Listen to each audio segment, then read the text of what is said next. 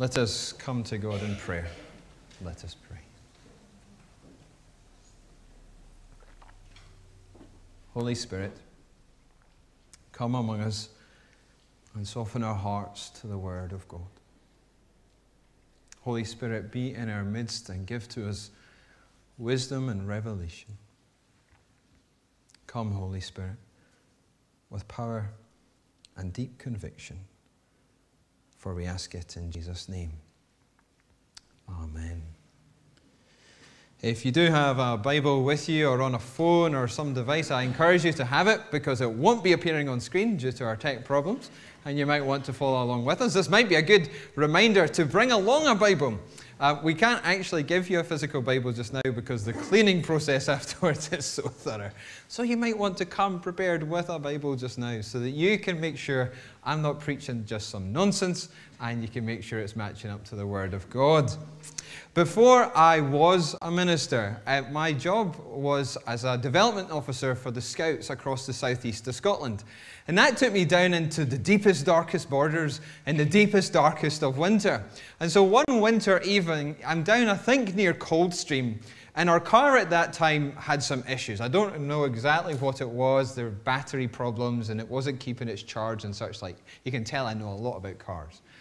And I come out the meeting and there's a bit of an issue with it again. And so I decide to just start it up. I go, I to get it started. I thought, oh, maybe I should like rev the engine, try and charge the battery or something. So here's me revving the engine. The revs are really high. And I must do this for a couple of minutes or something. And eventually I have to stop because the temperature gauge is going off the scale.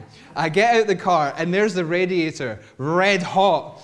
And I'm like, oh, I've made a really bad decision here. And I have to phone and get help to get me out of that situation. And looking back in it, you can, I'm just embarrassed to tell that story and how little I know of cars and what I should have done and X, Y, and Z. And it's easy in retrospect to know maybe what you should have done. And I tell that story for two reasons. Because, firstly, we can look back on um, these readings from Malachi and, and think of the people, why were you so silly? Why did you do this? Why did you make these choices? This is just crazy. But then on the other hand, there's that accumulation of problems. Like with the car, I had one problem and then I did another thing and another thing, and it just led to a real mess of a situation. And I'm sure you've experienced in your own life that sinful choices can be very similar. You make one choice, you know it's not the best choice, and then that leads to something else. And to cover that up, you make another choice, and before you know it, sin starts building and accumulating, and it just gets worse and worse and worse. You've probably known that in your own life. And it's true of the people that because the priests hadn't been doing their job, the people start to doubt the Lord's love and they start to dishonor the Lord rather than seeking to honor Him. And it just spirals down and down and down, as I've said each week. And so we get to this point today where there's not just one issue, there's multiple issues, and they're all feeding into one another. And so in our passage today, if you were to look through it, you would see that five times the Lord says the people are unfaithful. Five times, it's just a repetition. And so, this is part of the, the prophecy where the Lord wants to deal with their unfaithfulness. And the, the word here for unfaithfulness um, in the original language conveys the idea of treachery. And so, in your English translation, you might see the word treachery used, that they have been treacherous towards one another or towards the Lord. It has that connotation to the word. That idea of being disloyal, of even infidelity. And, and so the Lord comes with this challenge. And every bit of Malachi is a challenge. But as we heard last week, he brings that challenge for good reasons. He brings that discipline for good reasons.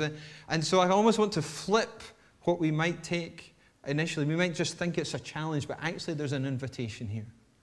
There's an invitation, there's a call to renew loyalty to the Lord, to renew their loyalty to, for us to renew our loyalty to the Lord.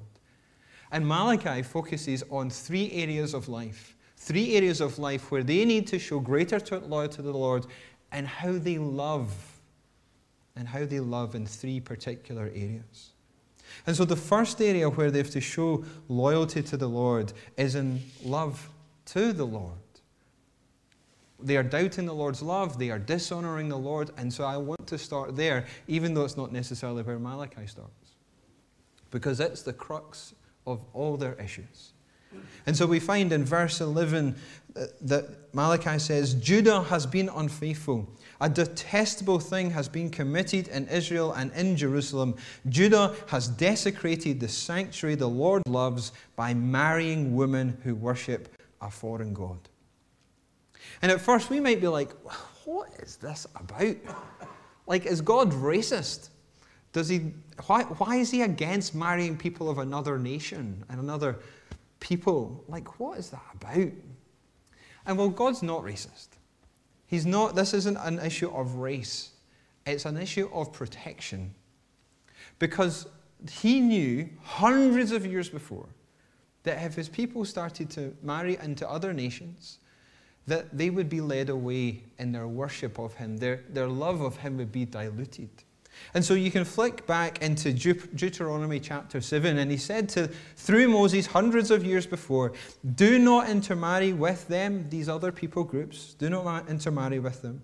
Do not give your daughters to their sons, or take their daughters for your sons, for they will turn your children away from following me to serve other gods by intermarrying, there would be this conflict of faith, this conflict of religion. Who would they follow? And some would choose to go and follow other gods, or there would be a whole mishmash of religion, and so they would try and worship both. And still, that would be idolatry.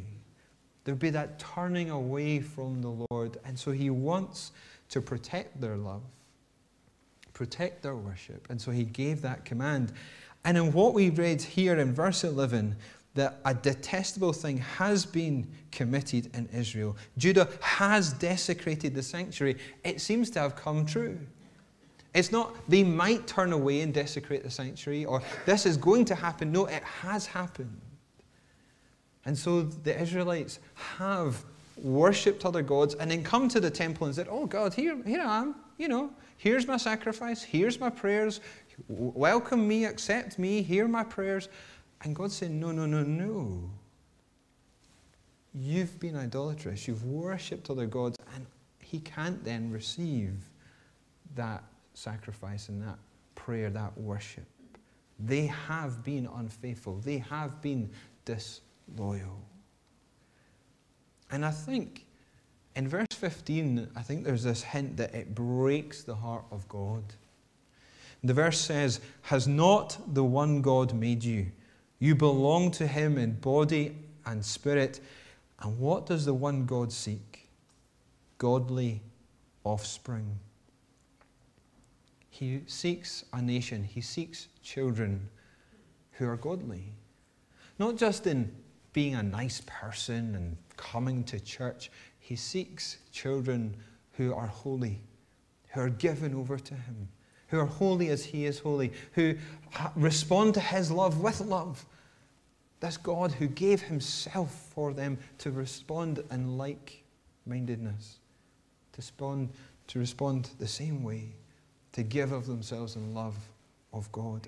And they haven't done it. They've wandered away. They have been disloyal. And I think here there's a note of just the heart of God breaking that His children have become disloyal.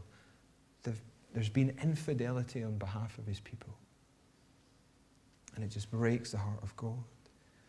Because the f- first and greatest commandment of all the commandments in the scriptures, do you remember it? Do you remember what Jesus said? To love the Lord your God with all your heart, with all your soul, and with all your mind. This is the first and greatest commandment, Jesus said. And they have broken it, friends. The people of old broke it. And it breaks the heart of God that his people were disloyal in that way. And so he sends Malachi to bring them back to loyalty by renewing their love for him. And as followers of Jesus, we too are called to love God in such a way. We too are called to love God with all that we are. That, that idea of our, our mind and our soul and our heart, it's all, of we, all that we are. But it's not just a love that's internal, it's then seen in, in every facet of life that we order our lives around loving the Lord. So, what does that look like for you? Do you need to order your life a bit differently going forward this week? To show your love to the Lord, to renew your loyalty to the Lord? It might be seen in your time. Do you prioritize time in the secret place with the Lord?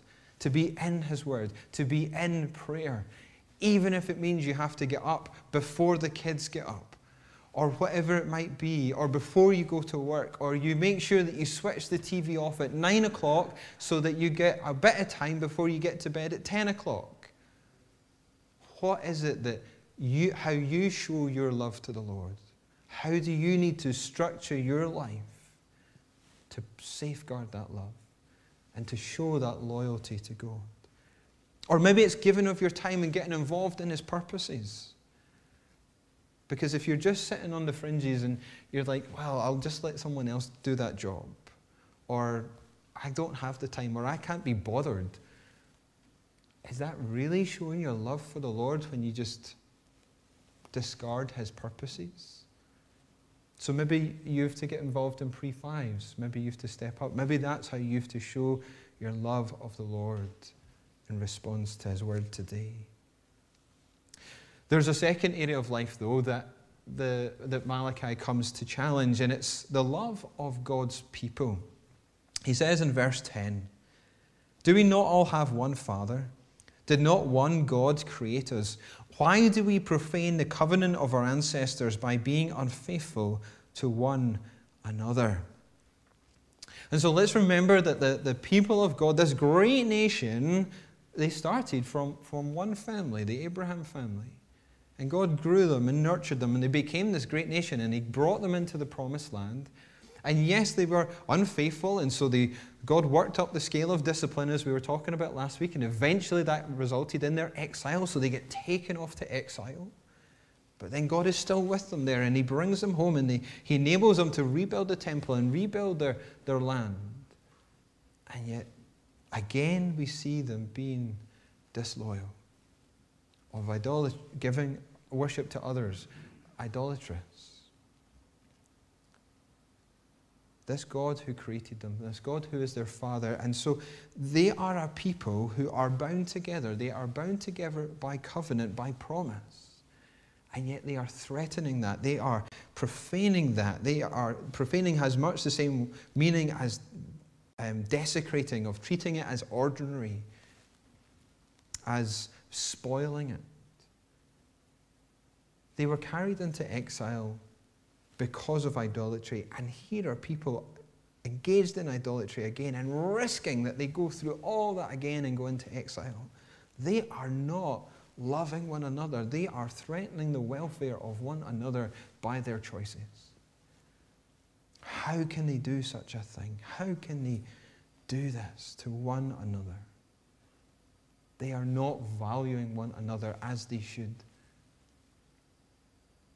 And you know, we are also bound together, brothers and sisters, by a covenant. Not the old covenant, we are bound together by the new covenant through Jesus. We spoke about this um, in our last series on our purpose and values. We are a family, brothers and sisters together, one family together. And out of that, we are to show love to one another. We're to show love to one another such that Jesus says, by our love for one another, we will be recognized as his disciples. Do we live in such a way? Do we treat each other in such a way that the outside world knows that, that we are disciples of Jesus, that we overflow with the love of Jesus? Is that seen in our lives? And that one another phrase, I've been wanting to bring this in for weeks, if not months, because there's been this thought in my head just jogged by various bits of preparation, that he says, if you love one another, and if you go into your Bible or, or, go online and you look for the one another phrases in the New Testament, there's about 60 one another phrases. That's how important loving one another is to God, that He has included so many one another phrases. Now, some of them duplicate, but there's still about 40 individual phrases or so. Let me give you a flavor of some of them. Be devoted to one another in love, Romans 12. Don't grumble against each other. James 5. Forgive one another if any of you has a grievance against someone. Forgive as the Lord forgave you. Colossians 3.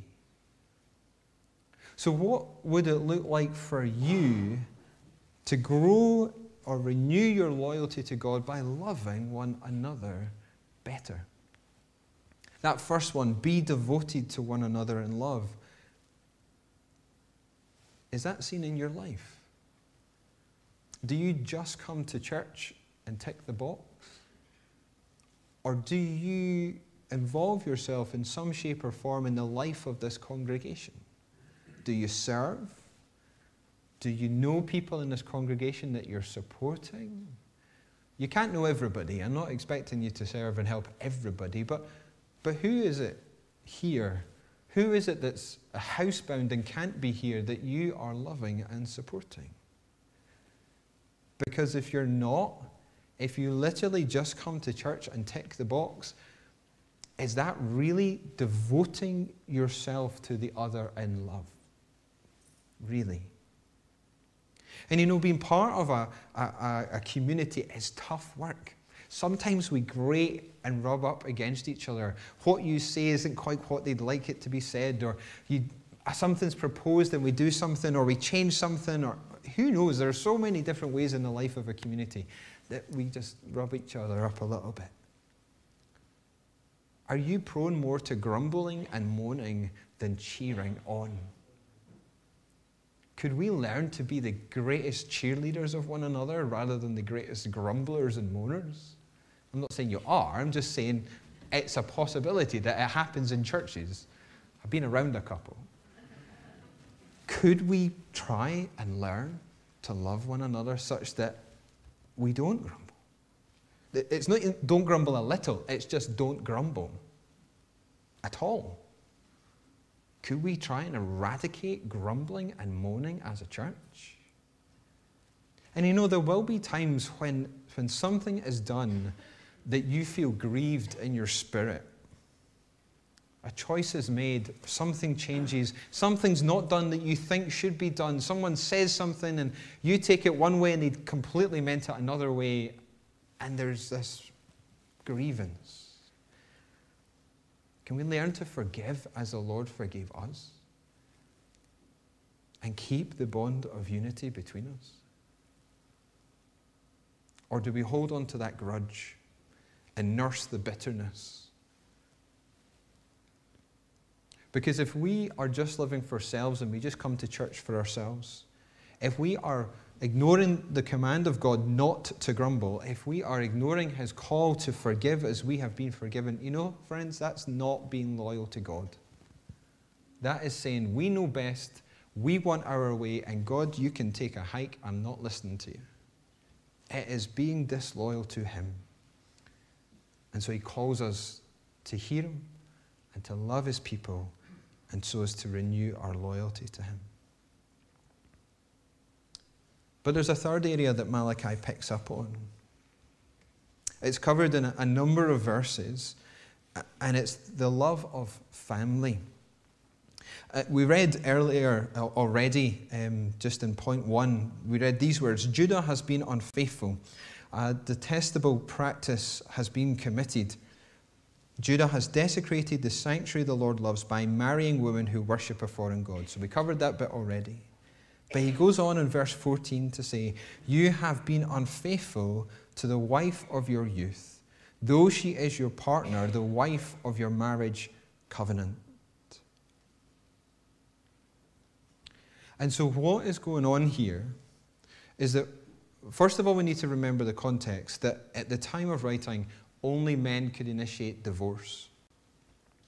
And so the men are divorcing their rightful Israelite wives and going off and marrying foreign wives who are leading them into idolatry. There's this double sin, that, as I was saying at the introduction, that accumulation and that building up. They are casting off, they are dismissing their wives simply because they want to marry another woman. They are abandoning their current rightful marriages. And Malachi comes to challenge that, to challenge such despicable behavior, to challenge their practice of divorce. Because God, the scriptures, have a really high view of marriage, and I hope that we do as well as a church. That verse 14, the wife is described as your partner, that your companion, your, your helpmate. And please don't see that as, as a, a, a poor term or me being derogatory to women in any shape or form, because who else is called the helper? The Lord. The Lord is called the helper. It is the most respectful term you could think of, so please don't think I'm being derogatory there. And what is more, she is the wife of your marriage covenant, this marriage promise made before God in the presence of God, made to, to be lasting unto death. And in that use of covenant, to show that it, it's meant to, to, to portray something of the relationship between God and his people. That is how high a view God has of marriage. And I'm not, not really going to say an awful lot more about divorce today because I just don't think it would be very pastoral. There's so much that could be said, there's so much of individual situations that would be said that I think it would probably just, I'd end up saying something unhelpful or the wrong thing, or you'd misconstrue it the wrong way too. And so, all I want to add on, on that little bit of this is to say that if you are feeling unsettled because of something in your past or previous relationships, then I'd ask you to come and just talk with me. Let me hear something of your story and we'll just take it from there. Not to challenge you or correct anything, but if you just maybe to bring you peace about what it was about a choice made, maybe. Because I just don't, as I say, feel it's, it's right to, to go into lots of detail in our time together this morning. And what is more, I'm conscious that there are folks amongst us who are not married. There are folks amongst us who are um, widowed. There are folks amongst us, thankfully, who are happily married. So if I was just to, to go on about divorce, would, are they just to switch off? Are they just to get some information that they file away? Is this, it nothing of greater relevance for them in this portion of Scripture? So, what I've been thinking about this week is what is the broader principle here? What is the broader principle here, talking about home and family life and, and how we treat one another? And I think it is that love of family. That that's the third area God would want to speak into today. Do we love our family well. Because the New Testament has so many instances where it talks about family. Paul writes to Timothy If a widow has children or grandchildren, these should learn first of all to put their religion into practice by caring for their own family and so repaying their parents and grandparents, for this is pleasing to God. Or you could go into Colossians or Ephesians to see verses there about how parents should relate to children, children to parents, husbands to wives, wives to husbands. The New Testament is interested in all the facets of life, including home life, no matter your circumstance. We have to love one another well in there, that way, in that part of life too.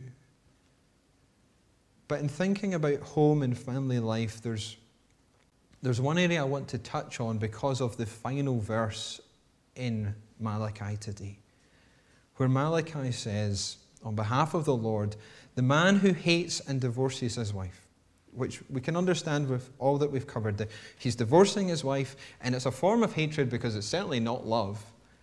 The man who hates and divorces his wife does violence to the one he should protect. Does violence to the one he should protect.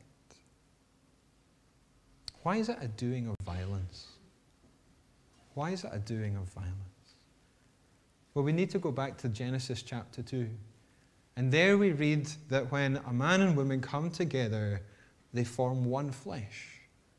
Not just physically, but in, in their whole life together, they are seen by God as one flesh, a coming together, such unity, weaving together, a cleaving, as the scriptures talk about, a cleaving together, that they are seen as one flesh. And so, in the act of divorce, that flesh is ripped apart. There is a doing of violence, a tearing of that one flesh bond. But I'm conscious that violence in relationships doesn't necessarily just come at the end with divorce. There can be violence in relationships well before that point. And you, in your own relationship, sadly may be experiencing some violence. It could be a physical violence, a sexual violence. It could be violence of words, and we'll speak more of that in a second. It could be manipulation, control. And someone at home, someone in your family could be doing violence to you in your relationship. And I'd want to take the opportunity to say, please don't suffer alone or in silence please come and talk to us. Talk to me. We recently set up a gender based violence team within the church. We've not really promoted it much yet because we're still learning. Still learning how best to support, how best to educate our congregation, how best to educate ourselves. But there are people around who can listen, who can signpost you to other sources of support. So if you are suffering violence of some form in your relationships, in your home life, please take that really brave but scary step and, and come and, and talk with us, please. But I'm conscious too that, that violence can take many forms and I'm reminded of Matthew 5, where Jesus says, Anyone who murders will be subject to judgment, but I tell you also that anyone who is angry with a brother or sister will be subject to judgment. And he goes on to, to, to give the example of things that we might say that would bring judgment upon us. And, and that idea that our words carry the power of both life and death.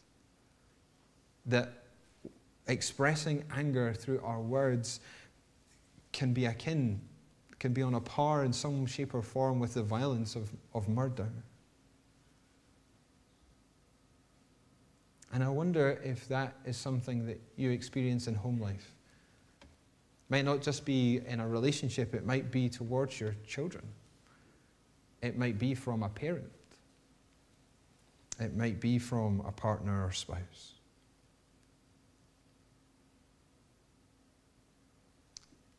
The doing of violence can take many forms. And too often, we in the church have, have not talked about it. We have ignored the fact that it exists, that it happens, and that we too can commit it. We excuse it, we overlook it. We, we, we say, well, it was circumstances or whatever, but we fly off the handle and we hurt our children, we hurt our partners and spouses with our angry words. And rather than bring life and encouragement, we bring death. We bring violence of a form. And I wonder if part of the call today from God is to repent of that, to acknowledge that, to just be honest that that is going on. That in your relationships, there is anger and it is hurting others. And if you will give God the space and the opportunity, I believe He would want to work in you to bring the fruit of the Spirit of, of kindness and of gentleness and of peace and of patience and of self control. So that what has been does not have to be the future. It's a tough word again through Malachi to hear. But as I was listening to a, a, podcast the other week, repentance can't happen without us naming the truth. And too often we don't name the truth in our own lives and in the life of the church. Repentance leads to life, and repentance can't happen if we don't name the truth. So, can we name the truth, friends, in our own lives and hearts? Where is the anger in your life? Where is the lack of love for brother and sister in your life? Where is the lack of God in your life? Can you bring it to the Lord that He might then open a door into newness of life for you and for the others around you? God's call today is a call to greater loyalty to Him or to renew that loyalty and to live that out in three spheres of life love of Him, love of His people, and love of family. I pray it may be so. Amen. We're going to close our time together with our final hymn, which is Love Divine, All Loves Excelling. It's a hymn that reminds us of the love of God, this love that we are to emulate, this love that we respond to, this love that we are to show to one another. So we sing together, Love Divine, all loves excelling.